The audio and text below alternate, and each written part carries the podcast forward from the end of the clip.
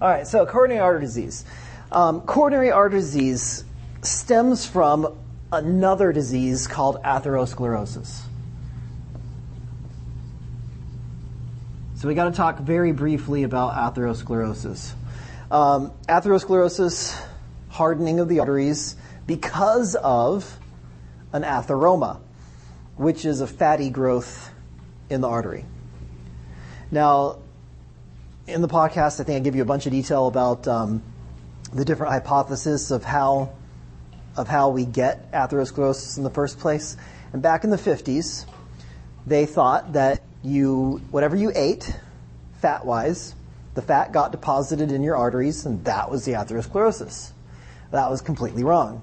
So then they said, oh, it's not the fat that you eat, it's the cholesterol that you eat. The cholesterol gets deposited on your arteries, and that is what causes heart attacks and heart disease. And then they said, oh, no, no, that's not. Because if you look at the artery, see what they did was they did, they did um, experiments in rabbits. Now, do plants produce cholesterol? No. So, would a rabbit normally eat cholesterol? No. Unless it's the most vicious rabbit from Monty Python and the Holy Grail. That one eats, eats cholesterol, but normal bunny rabbits eat zero cholesterol. Now, if you force feed a rabbit cholesterol, it has no way to get rid of the cholesterol. It, it doesn't know what to do with it. So over time, what happens is the cholesterol builds up on the inside of its arteries. And it looks a lot like an an atheroma, but it's not an atheroma. On the other hand, in humans, what happens is over time the atheroma builds up, but it's actually underneath the inner lining of, of the artery. What's that inner lining called? The endothelium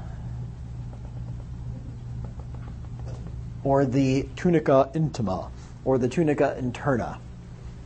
Whatever name you want to remember, endothelium is what I usually call it. So this is a, this is a cholesterol deposit from force feeding an animal that can't get rid of it. This is an atheroma. They look similar, but they are not the same. So there was another thing that was missing. And that thing that was missing was inflammation. So this atheroma can't occur unless there's inflammation.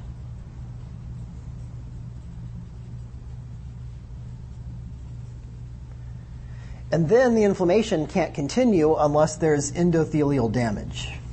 So now we have two additional pieces of information about coronary artery disease that we didn't have back then. So in order to get coronary artery disease, we have to have inflammation and endothelial damage. Because where does, where does the atheroma occur? Underneath. All right, so you got to know the steps of atherosclerosis development. The very, very first one, the very, very first step is you draw your little artery and you put your little dotted line for your endothelium, and then you're going to put a whole bunch of little circles in the bloodstream. And some of those circles are going to go underneath the endothelium. And those are going to be your LDL cholesterol, the bad cholesterol. Bad cholesterol, LDL, goes underneath and back into the blood, underneath the endothelium and then back into the lumen, the bloodstream, all the time without ever causing any problems. Have you, have any of you ever ridden a bike? You know, you're supposed to ride on the little bike lane. Have you ever taken your bike and gone up to the sidewalk and then back down onto the bike lane? You're not supposed to do that, are you? Technically, but you can do it just fine, right? Until one day, some idiot walks in front of you and you smack him, pow! And you crash your bicycle. And you get hurt, right? Okay? Right? Well, that's what happens in, a, in the beginning of atherosclerosis. Something happens. We don't know exactly what, but something happens that damages the LDL. And it gets trapped underneath the endothelium.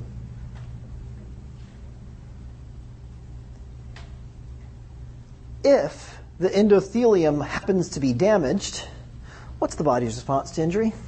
Inflammation. inflammation. So, if there happens to be inflammation in that same place as you have a trapped, damaged LDL, when the macrophages come to repair the area, they will eat this trapped LDL and they in turn will become trapped. And they become what's called foam cells. I guess because they look foamy. I don't, I, don't ask me. They're full of, they're full of cholesterol. So they I guess they look pudgy. Over time, the inflammation gets bigger and bigger, and that, that those collection of foam cells grow into what's called a fatty streak.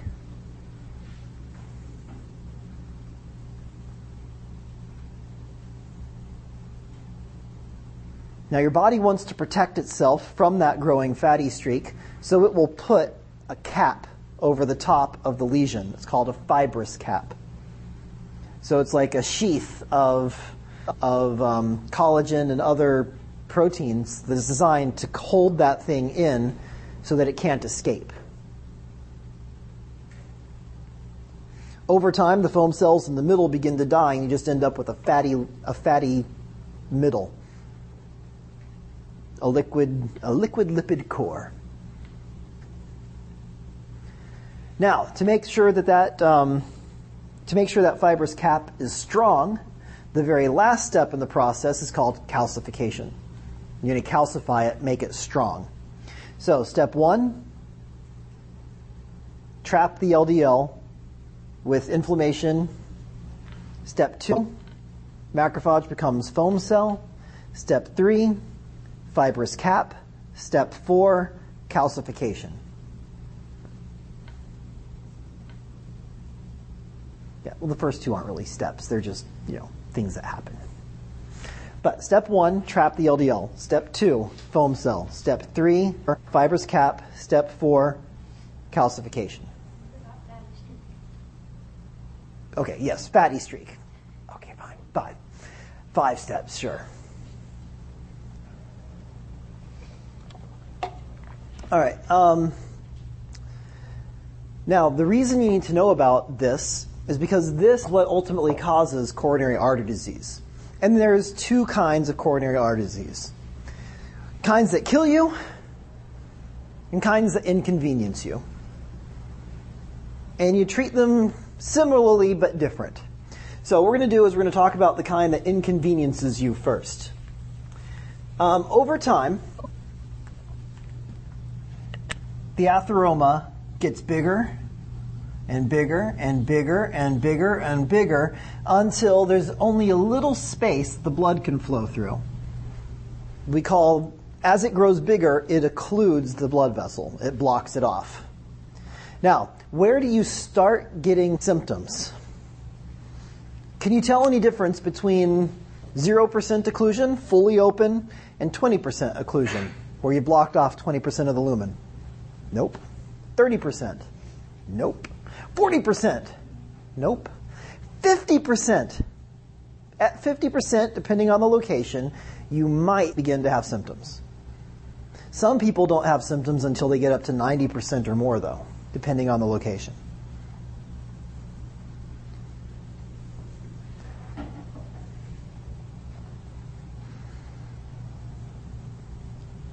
And then, are they going to have symptoms all the time or just sometimes?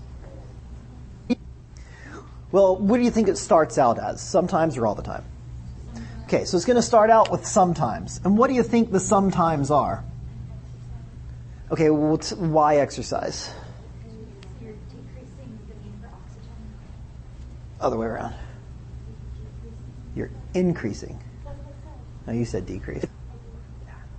It's okay. Um, so during exercise, you increase the oxygen demand on the body, so the heart steps up to the plate, pumps stronger and faster, which increases its need for oxygen. So if the blood supplied to the heart, what supplies the blood to the heart again? Coronary artery, and I think I just swallowed that gnat. hmm, seems to be gone. I am the destroyer of gnats. Um, so, so during, so during exercise, you increase the, the heart's demand for oxygen as it increases its work. So, here. So when we increase the load on the heart is when we're going to get symptoms. Because you can't increase the amount of blood that's going through enough because the artery is occluded. So, what are some ways we can load the heart? You said exercise. What's another way?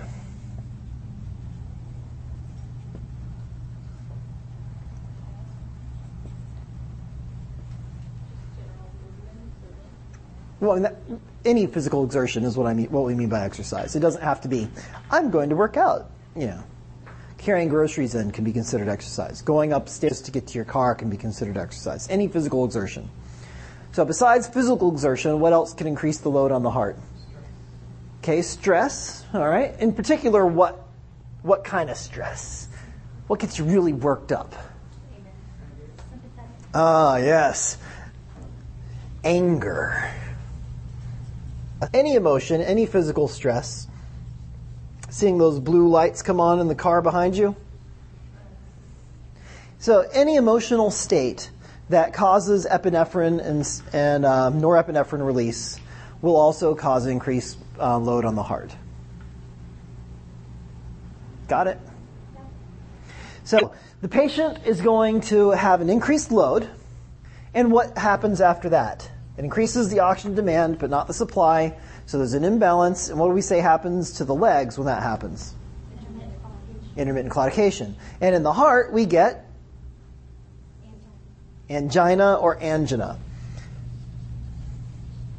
Now here's the rule. If it happens when you're upset or when you're exercising, but you were okay beforehand, we call it stable. If it goes away when you calm down, it's considered stable. If it goes away with the nitroglycerin, it's considered stable. How many nitroglycerin can you give? Three. So, patient has up to three tries with nitroglycerin before it's more, it's something else. So, the criteria for stable angina. What was the patient before the pain came on? normal. They started to get upset or they started to physically exert themselves. When they did that, what happened? They got the pain. If they calm down or if they take nitroglycerin, what happens to the pain? Goes away. That's called stable angina. Now, what I would like for you to do is I would like for you to say stable plaque and then a little arrow stable angina.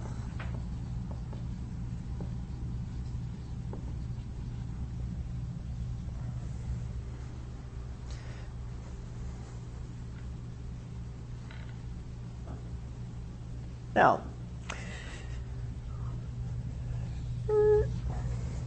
what happens if the pain doesn't go away? the patient rests or the patient takes three, up to three nitroglycerin, and the pain doesn't go away. Then what do we call it? Unstable angina. So if the pain doesn't go away, we get unstable angina. Now, next to unstable angina, you put medical emergency or underneath it. Medical emergency. You're going to treat it like a heart attack.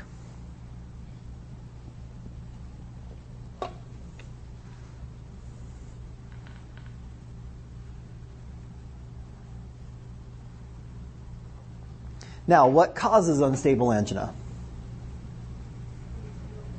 Unstable plaque. You are so smart. What is an unstable plaque? All right, so we have a plaque. No matter how big it is, it could be the tiniest plaque in the world, as long as it's there. If it breaks open, what's in the middle? A liquid lipid core, right? So what happens to that liquid lipid core when the fibrous cap breaks open? It leaks out into the lumen of the artery and it sets off a cascade. What kind of cascade? The clotting cascade. And before we can have the clotting cascade do its job, something else has to do something first. We have to have it hold hands. The P things. Platelets. So, with unstable angina, what causes unstable angina? Unstable plaque. The unstable plaque breaks open and causes platelets to hold hands. Platelet aggregation. And then the clotting cascade activates and stabilizes the plaque.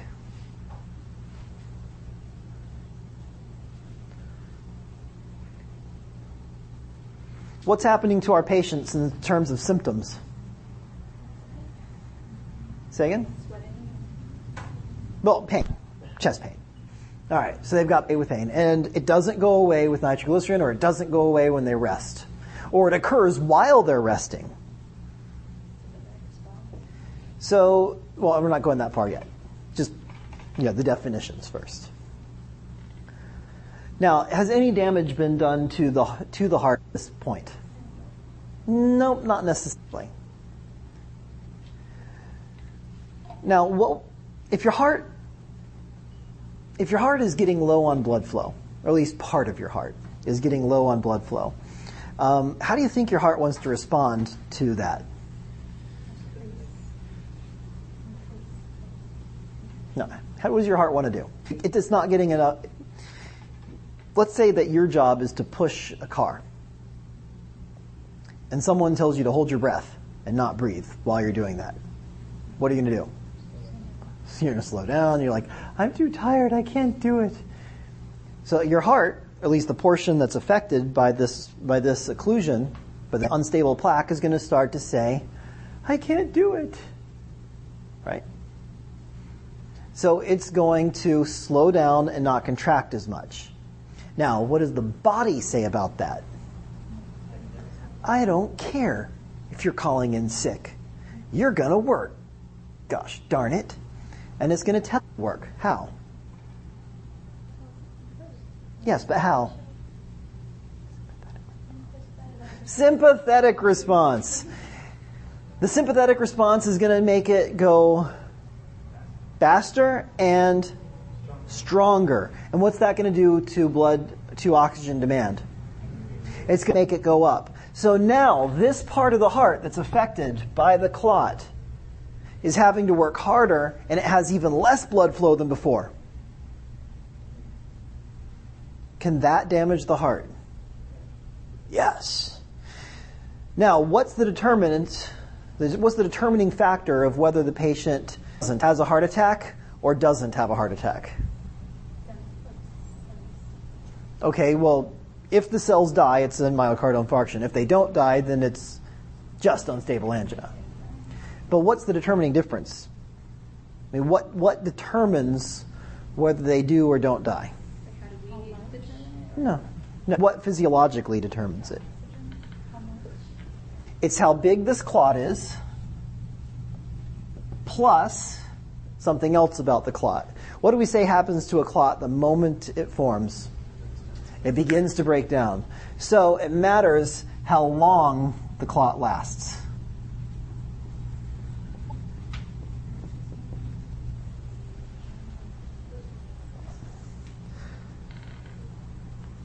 Which is one of the reasons why when someone has chest pain and you suspect a heart attack, a lot of times they'll tell you you should just give them an aspirin, even if you don't know. Because if it's unstable angina because of an unstable plaque, it could turn into a heart attack. And by giving them an aspirin early, what are you inhibiting?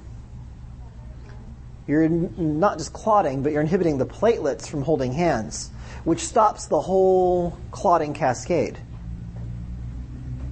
So it slows down the clot formation, which could give their bodies a body enough chance to get rid of it and never have any damage at all. If a person has a heart attack, what's the best way to completely reverse the damage? Completely destroy the clot. A thrombolytic, tenecteplase or streptokinase. What's the danger of doing that? They could bleed to death. So, you know, you have to weigh that.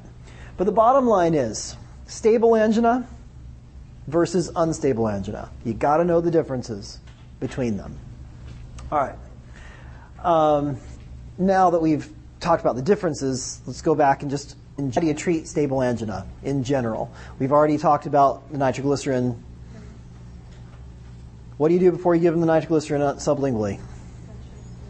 Check the blood pressure. Put the thing under their tongue. Does it tingle? Yes. Okay, it's working. How long do you wait before you reassess? Five minutes. Patient's still in pain. What do you do? Take the blood pressure again. If the blood pressure is still okay, give the nitroglycerin again. Wait five minutes. Reassess the pain. All right, if they're still in pain, can you give the nitroglycerin again? What do you got to do before you do that? Check the blood pressure. Blood pressure is okay, give it to him again. If third time it's still not enough, then what do we do? We consider it to be unstable angina and do whatever the protocol is. And the protocol that I'm familiar with is you give them two milligrams of morphine, order an ECG, call the doctor. So when does that start? Say again? When does that start? Once you've called the doctor. On his what?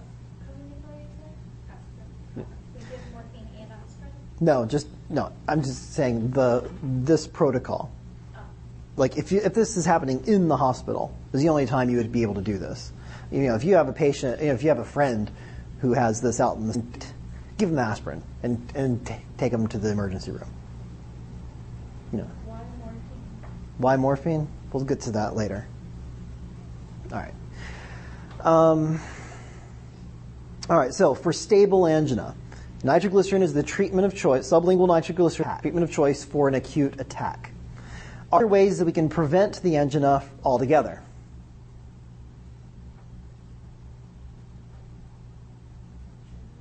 Why, yes, there is. We can prevent the heart from overworking. How do we do that?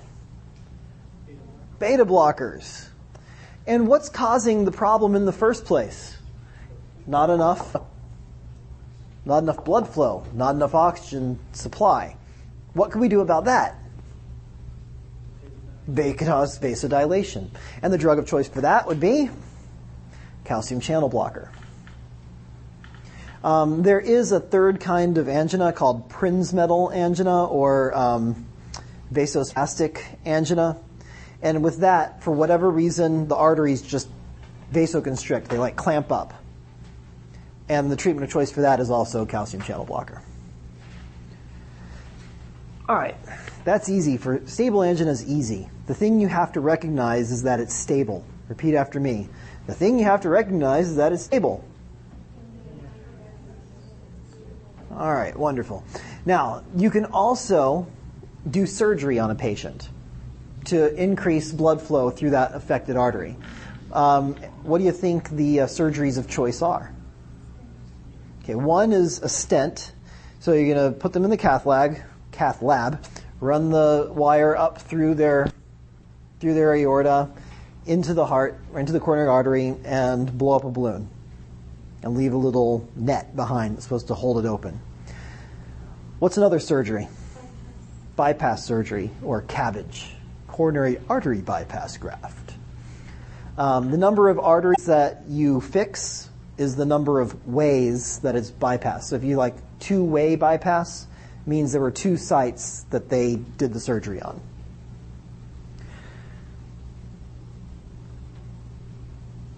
All right, as far as um, stable, uh, as far as unstable angina, first thing we want to know is, is it a heart attack or is it not a heart attack?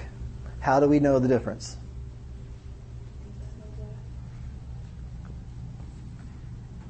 Say that again. Am I yes or no? How do we know the difference? Okay, I'm necrosis. All right, so myocardial infarction is cell death, necrosis, but how do we know? All right, so when a heart cell break, when a heart cell dies, its stuff leaks out. Now, what stuff do we measure? What enzyme, cardiac enzymes do we measure? So we can do CK, creatinine kinase, MB for myocardial band, but it's really not that good a determinant. There's a better one. What, what is calcium the key to when it comes to muscle? Troponin. And there's a special kind of troponin, two special kinds of troponin that are pretty much only found in heart muscle. Troponin I and T. Depending on the hospital you, you work at, you'll have one or the other. You typically don't measure them both. Um, I think, don't quote me on this, but I think they've been moving more towards I over the years. Um, and there's some there's some other newer enzymes that they also measure now. Some some places, but I can never remember what they are. It's like newer and more experimental. All right, so we draw enzymes. If there's no enzymes, does that mean the patient didn't have a heart attack and we can all go home happy now? No? Why no? It's still a possibility. What do you have to do? Check them again. Um, all right, so typically it's every four hours. Up to how many hours? Depends on the hospital, but it's usually 12 to 16 hours after the symptoms began. So they'll want three to four sets of enzymes. Now, there's three possibilities with your enzymes. You have all negative. You have some negative, some positive, maybe all positive, but they're positive. And then you have what's called gray zone. Gray zone is, I don't know, maybe they did, maybe they did. This course does not care about gray zone. Don't ask me what do we do if, because I don't know. It depends on the patient, depends on the doctor. All we're going to deal with is yes and no. So if all of them are negative, the patient has been considered ruled out for MI. Patient did not have a heart attack, and now what we want to do is we want to find out what caused it in the first place. And they're going to do one of two things. So if all the enzymes are no, we're going, the patient is ruled out, and then we are going to try and find out what caused it and what caused it. What two, what two things do we do for that? Either a stress test or an angiogram.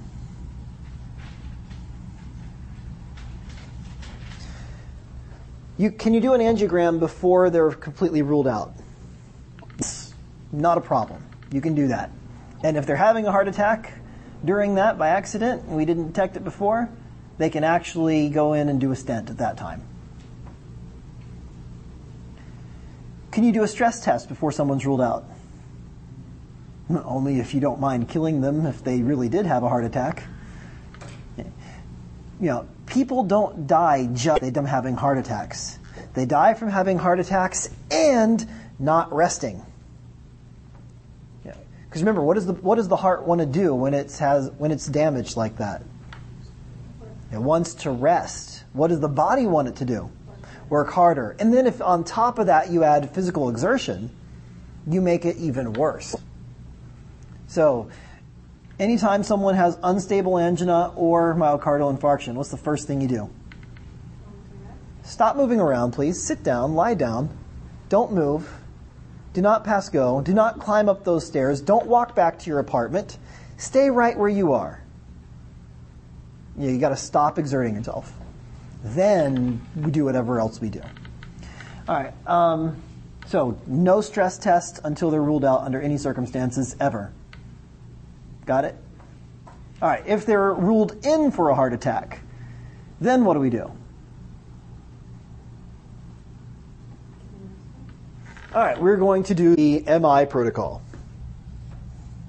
So, sometimes people remember some of the drugs by MONA, which stands for morphine, oxygen, nitroglycerin, and aspirin.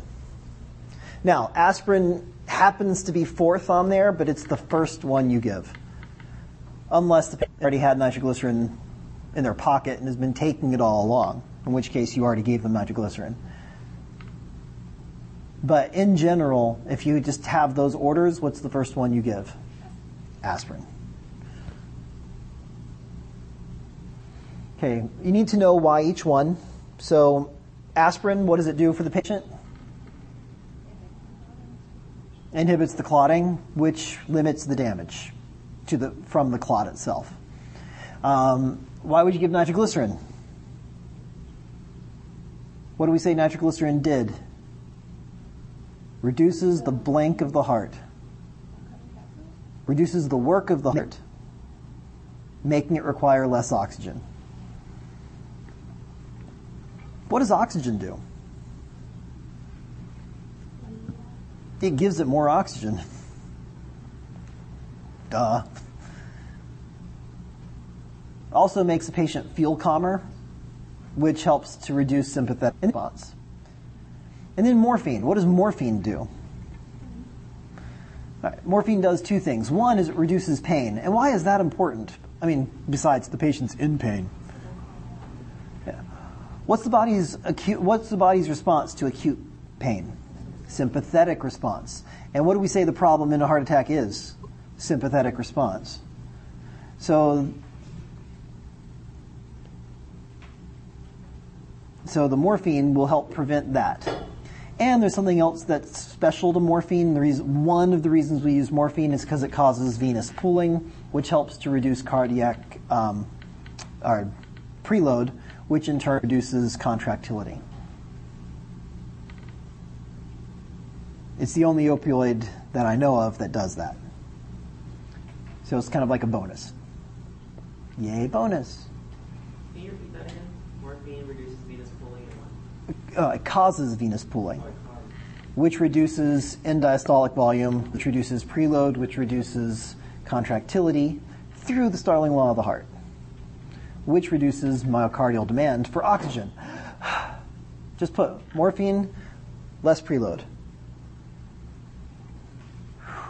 More. Wait, but wait, there's more. Do we have any other drugs that can help reduce um, the effects of the sympathetic response? especially in relation to the heart. Hmm. Yeah, what are they? Beta blockers, yes! So, in addition to Hemona, you also want to have a beta blocker. Um, they have they have nurses whose main job is to follow every patient who's had a heart attack and make sure that they're on a beta blocker because doctors sometimes don't do their jobs and put them on a beta blocker. It's like they call them case managers. And for cardiac patients, it's like, what's your job? My job is to make sure that everyone's on a beta blocker. Oh, well, it's a little more than that, but it's, it's, a, it's a huge part of the job. Make sure that they're on all the drugs they should be on. All right. Now, when cardiac output goes down, we said sympathetic response happens, and what's the other thing that happens? The renin, angiotensin, aldosterone system. Do we have any drugs that can inhibit that? Yes. Which ones? ACE inhibitors are the first one, ARBs second, and ACE inhibitors are the drugs of choice. Every every patient who has a heart attack, if they're not allergic, should be on an ACE inhibitor. This a dumb question. ACE inhibitors aren't a part of the sulfa are they? Aren't a part of the what? Not collectively. There might be one or two, but I don't know for sure. And there's one more medication that they should be on. What caused the problem in the first place?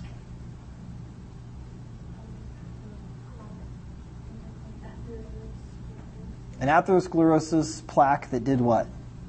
That broke open. So, what we're going to do is we're going to put them on a statin.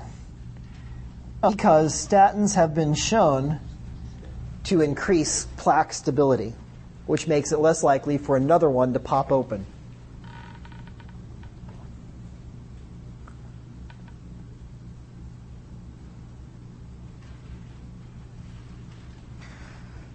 All right, now, so you need to know all seven of those, yeah, all seven of those drugs, and you need to know why each one works the way it does. Now, in addition to that, there's some other drugs we can give, and you usually will give at least one of them. So if a patient has a heart attack, in addition to the aspirin, are there any other anticoagulant medications they might want to be on? Okay, sometimes they'll be on aspirin and Plavix, but let's think in the in the venous side of things.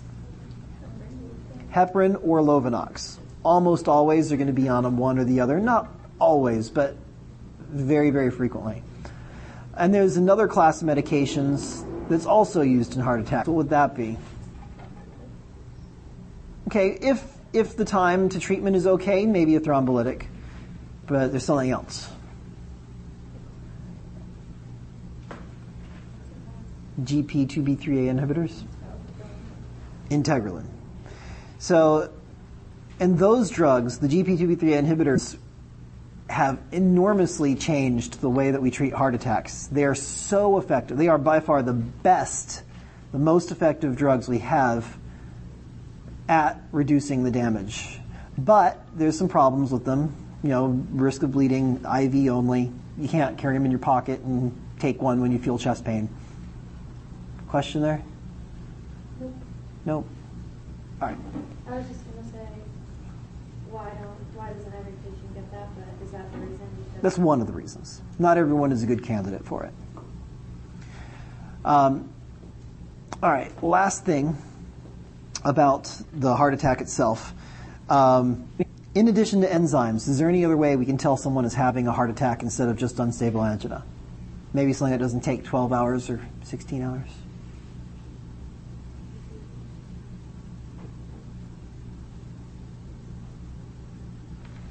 Why, yes, there is. Or else I wouldn't ask the question.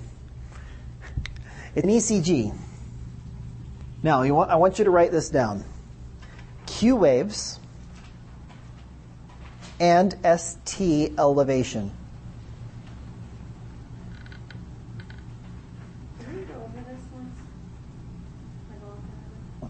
No.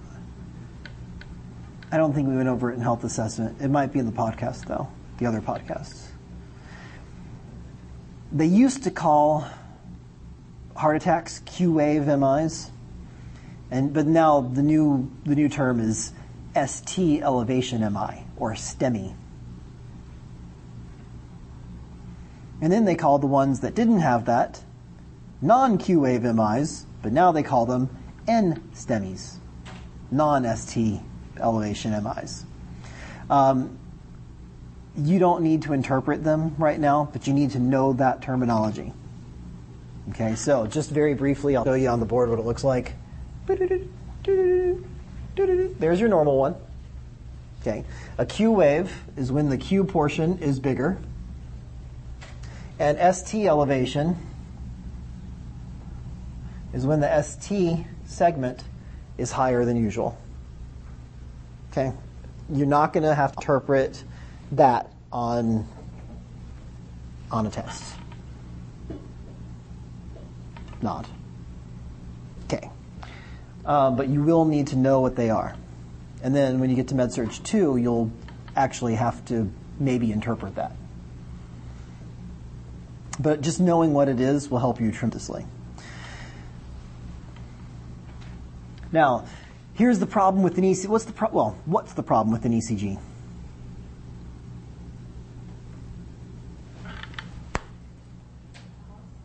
Half the patients who come in with a heart attack have normal ECGs.